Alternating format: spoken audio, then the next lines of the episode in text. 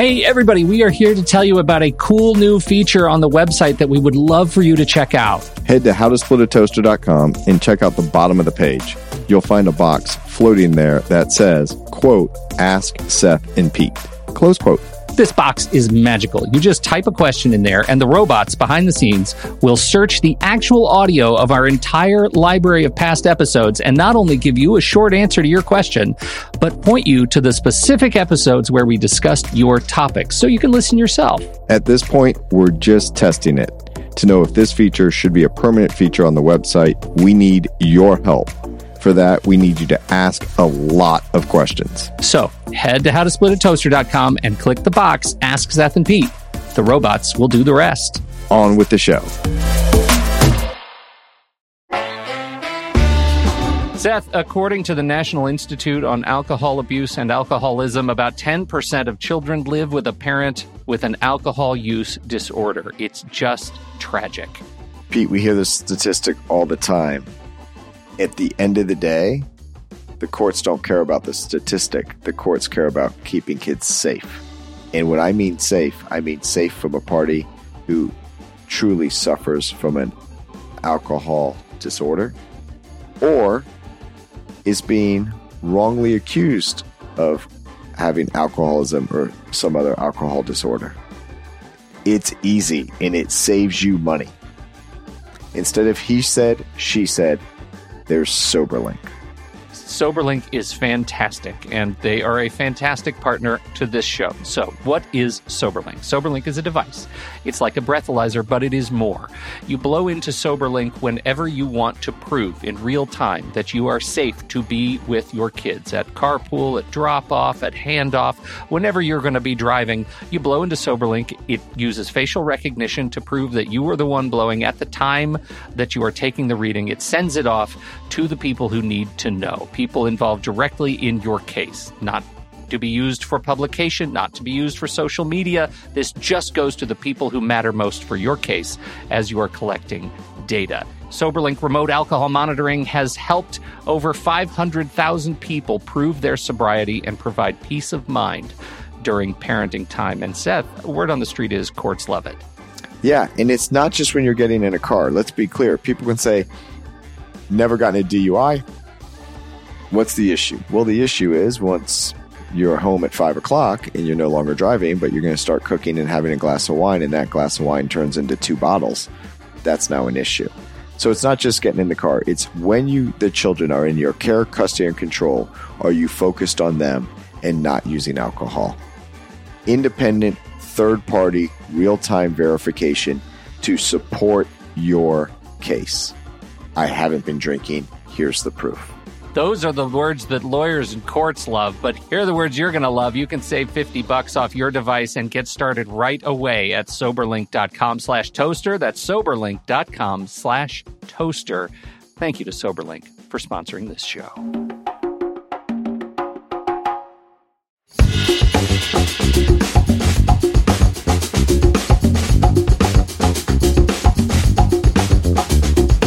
Welcome to How to Split a Toaster, a divorce podcast about saving your relationships from True Story FM. Today, it's toaster grab bag time.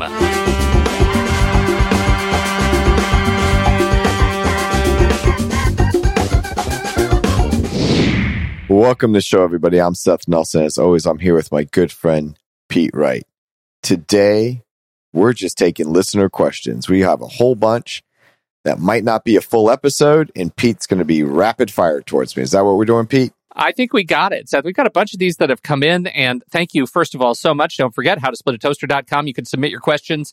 Uh, we are gearing up for our break, uh, but don't worry, even when we're on a break, you can still submit your questions. How to split a toaster.com. Submit a question. They will come to Seth just like these questions today. So here we go. Seth, are you ready? Ready. I never legally adopted my spouse's kids from my previous marriage, but I love them like my own. Will I lose the right to see them? Yes. Ooh, that was really fast. Check your jurisdiction at all? Definitely check your painfully juris- rip the band-aid fast. I've lived it. I've lived yeah. it. I was married. I became a stepfather. And when we got divorced, I had absolutely no rights to this child that has had me wrapped around her pinky since she's been three. She's now 25 and still has me wrapped around her pinky, but we have a very close relationship. Of course, I'm close with my former spouse. And of course, I have, especially as her daughter got older, we've kind of reconnected. But think about it. Let's just do the math. Yeah. You get divorced, you have a kid, you get them 50% of the time. Amicable divorce, things didn't work out 50 50. You get remarried. You're married for five years. The person who loves your child, the stepchild, as their own, you get divorced 50 50. Now you see your kid only 25% of the time. Ooh. Yeah. No, I, suddenly fractions of a fraction start looking kind of silly. Exactly. And so, especially yeah, in the eyes of the court, who I imagine doesn't care. That's correct. And you have no standing, you have no legal right to see a former spouse's child. Check your local jurisdiction. Okay.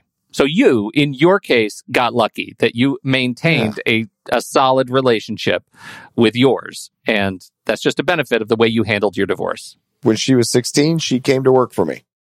Yeah. What if you do legally adopt them? Then you do have to deal with fractions of a fraction, right? No, because when you legally adopt them, the other parent shouldn't have time sharing because they're no longer the legal parent. Ooh, that's that's really interesting. Okay. So they have no time sharing. They're not a parent legally. You get divorced, it's your kid, just like the child was born of the marriage. Okay. Fascinating. Okay. How about this one? What happens if divorce is against my spouse's religion? You're still allowed to get divorced in the United States. The court will not make people stay married just because it's against their religion. This is a civil procedure, not a religious procedure. Okay. That seems pretty straightforward. How about this one? My spouse is, oh, this is dark, Seth. I'm sorry. My spouse is threatening suicide if I leave them. What do I do?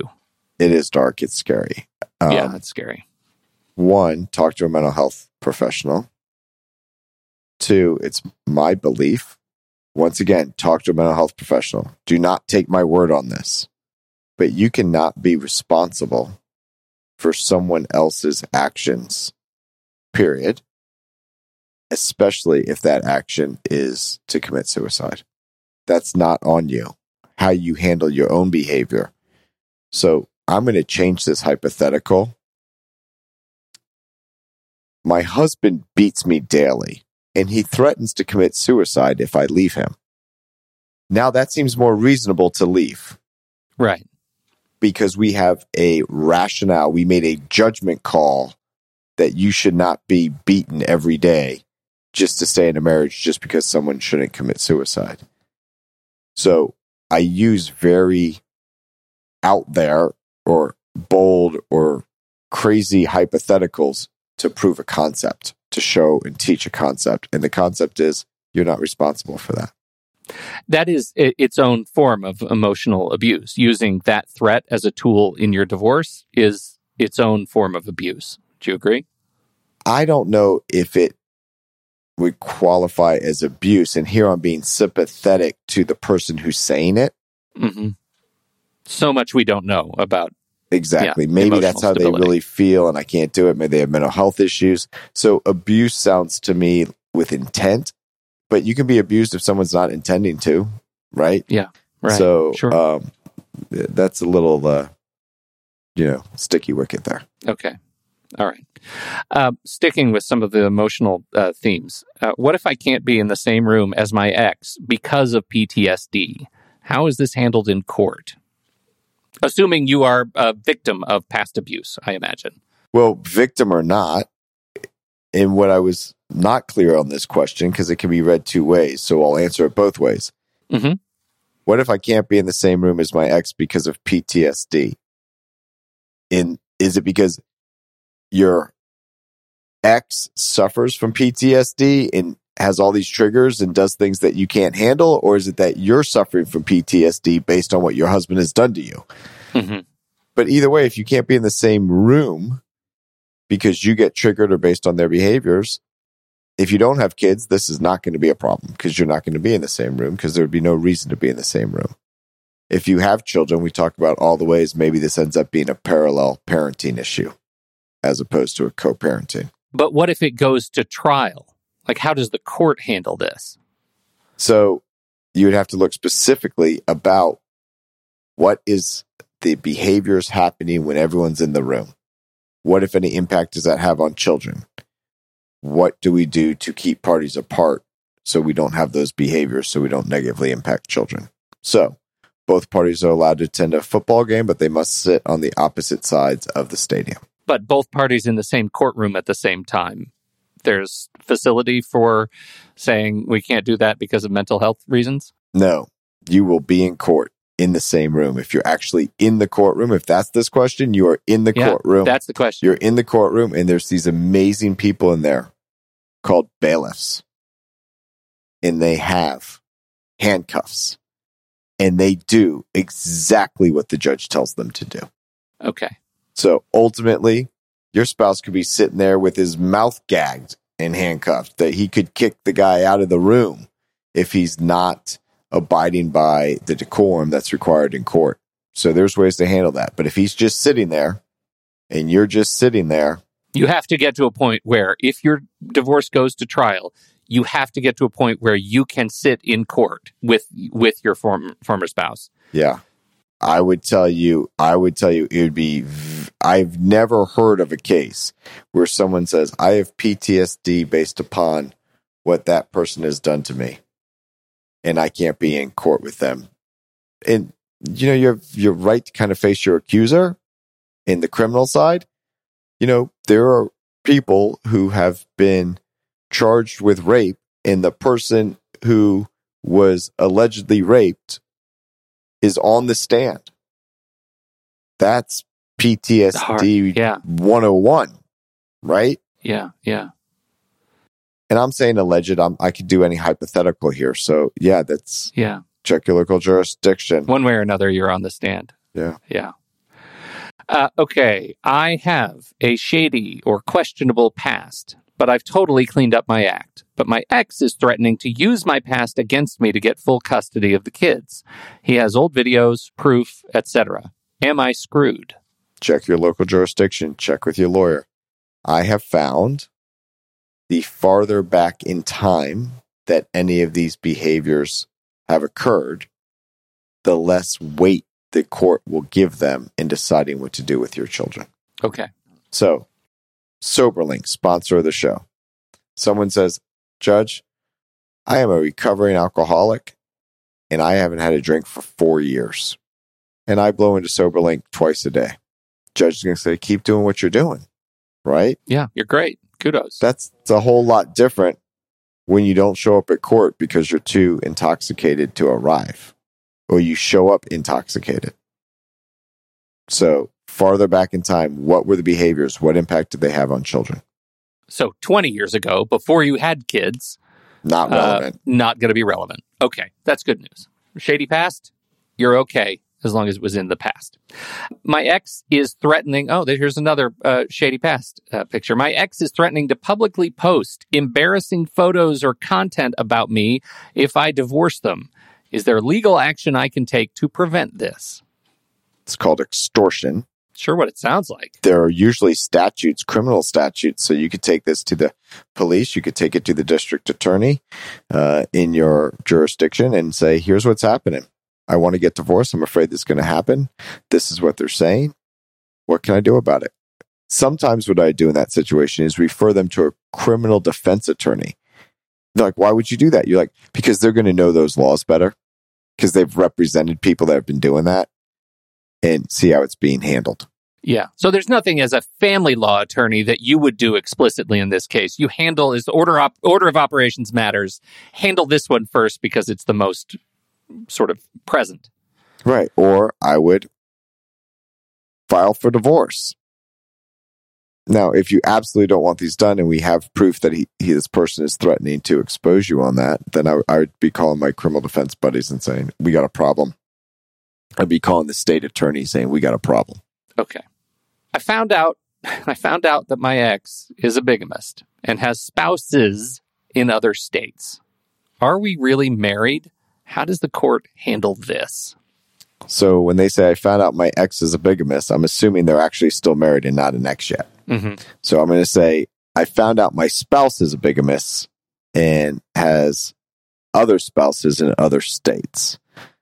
Are we really married? Potentially yes, and potentially no. Okay, what goes into that? So, okay, here we go. Typical lawyer answer it depends.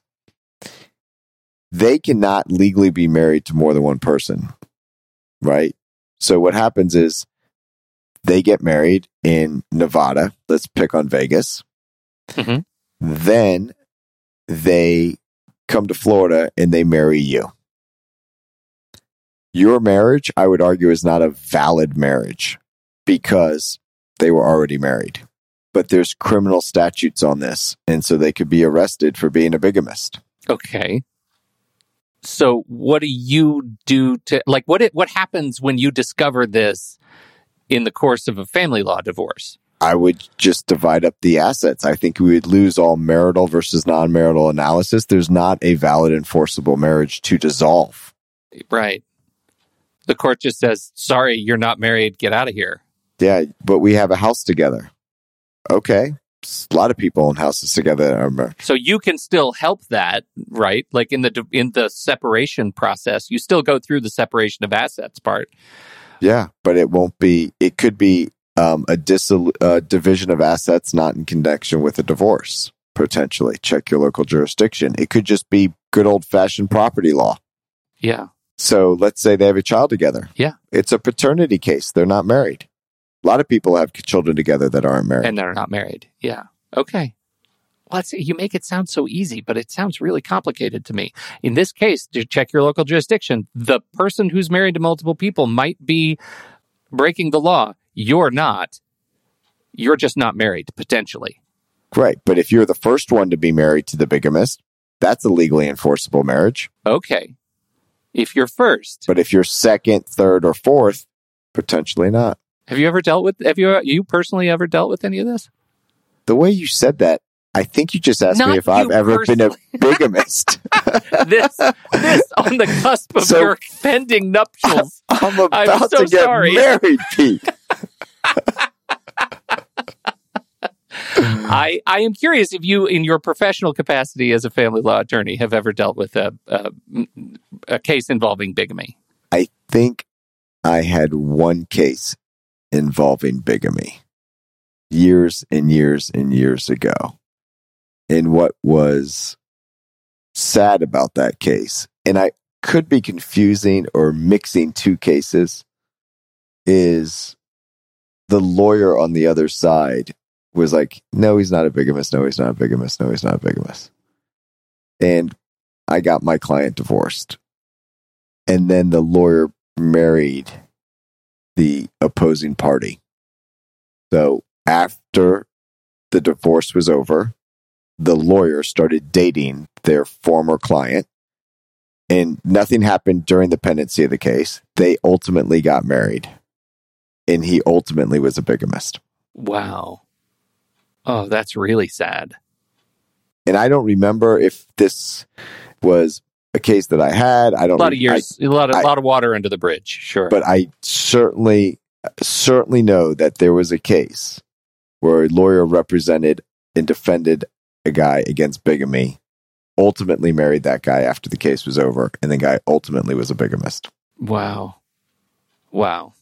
Well, Seth, okay, speaking of unusual classes of divorce, uh, assuming most divorce cases are the same or fall into similar categories, says this uh, questioner, what qualifies as an exceptional or unusual or unique divorce?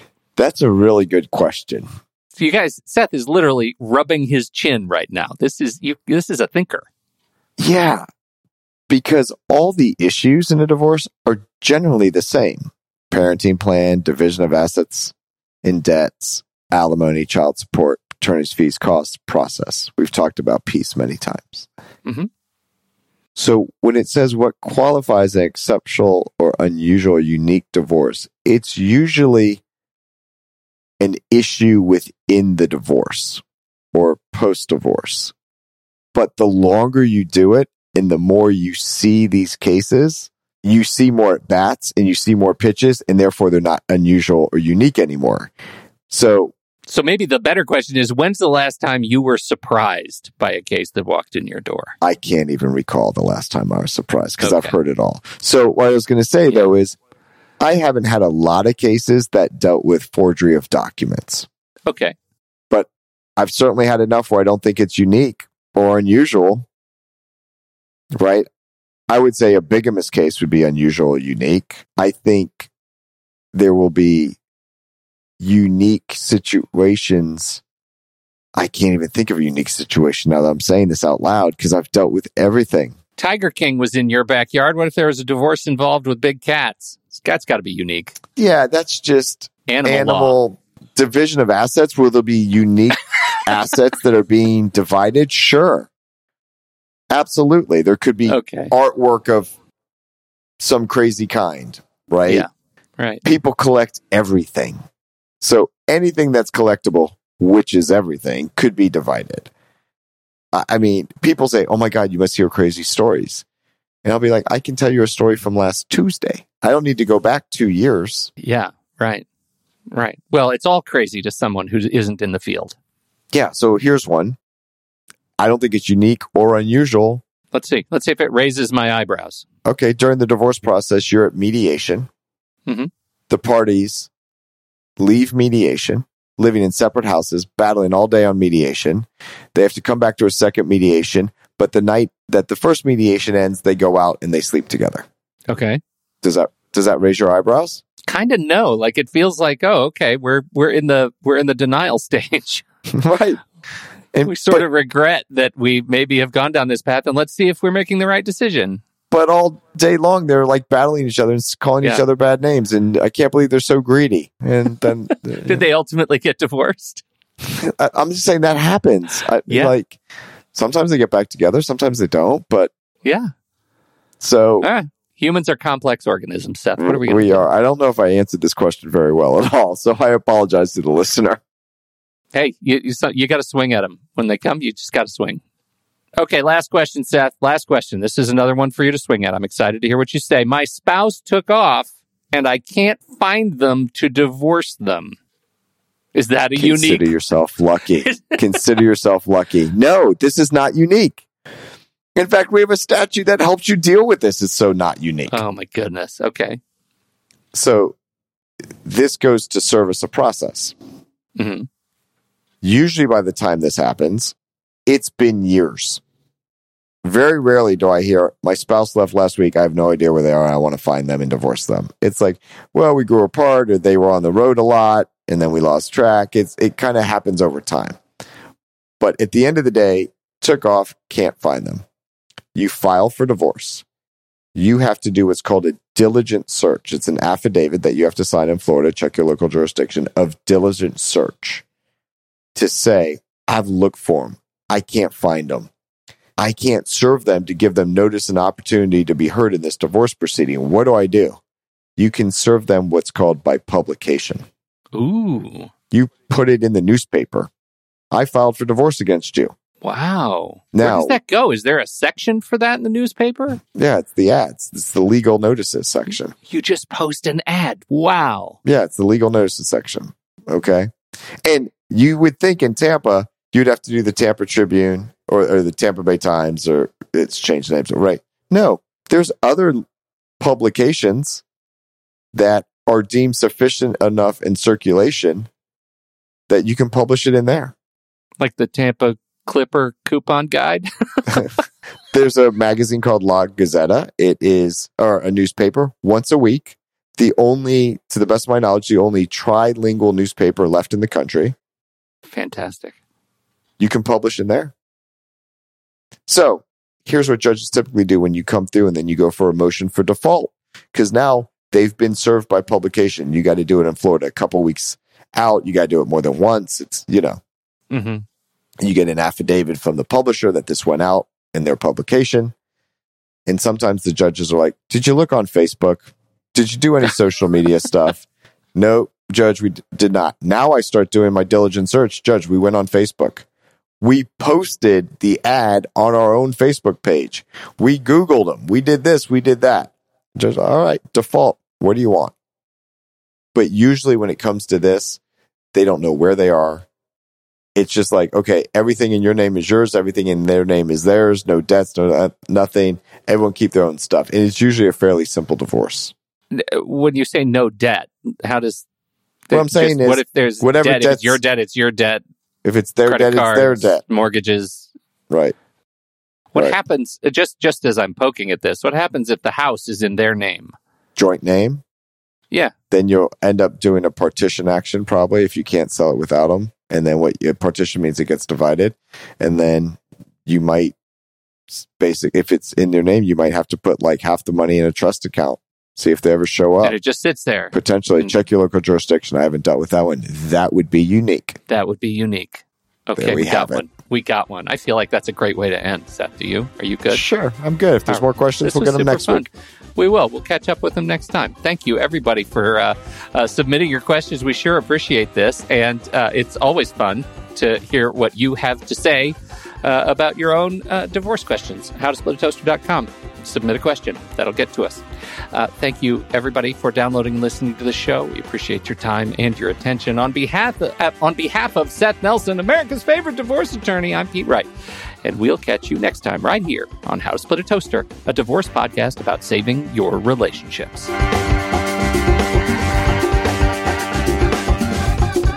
Seth Nelson is an attorney with NLG Divorce and Family Law with offices in Tampa, Florida. While we may be discussing family law topics, How to Split a Toaster is not intended to, nor is it providing legal advice. Every situation is different. If you have specific questions regarding your situation, please seek your own legal counsel with an attorney licensed to practice law in your jurisdiction. Pete Wright is not an attorney or employee of NLG Divorce and Family Law. Seth Nelson is licensed to practice law in Florida.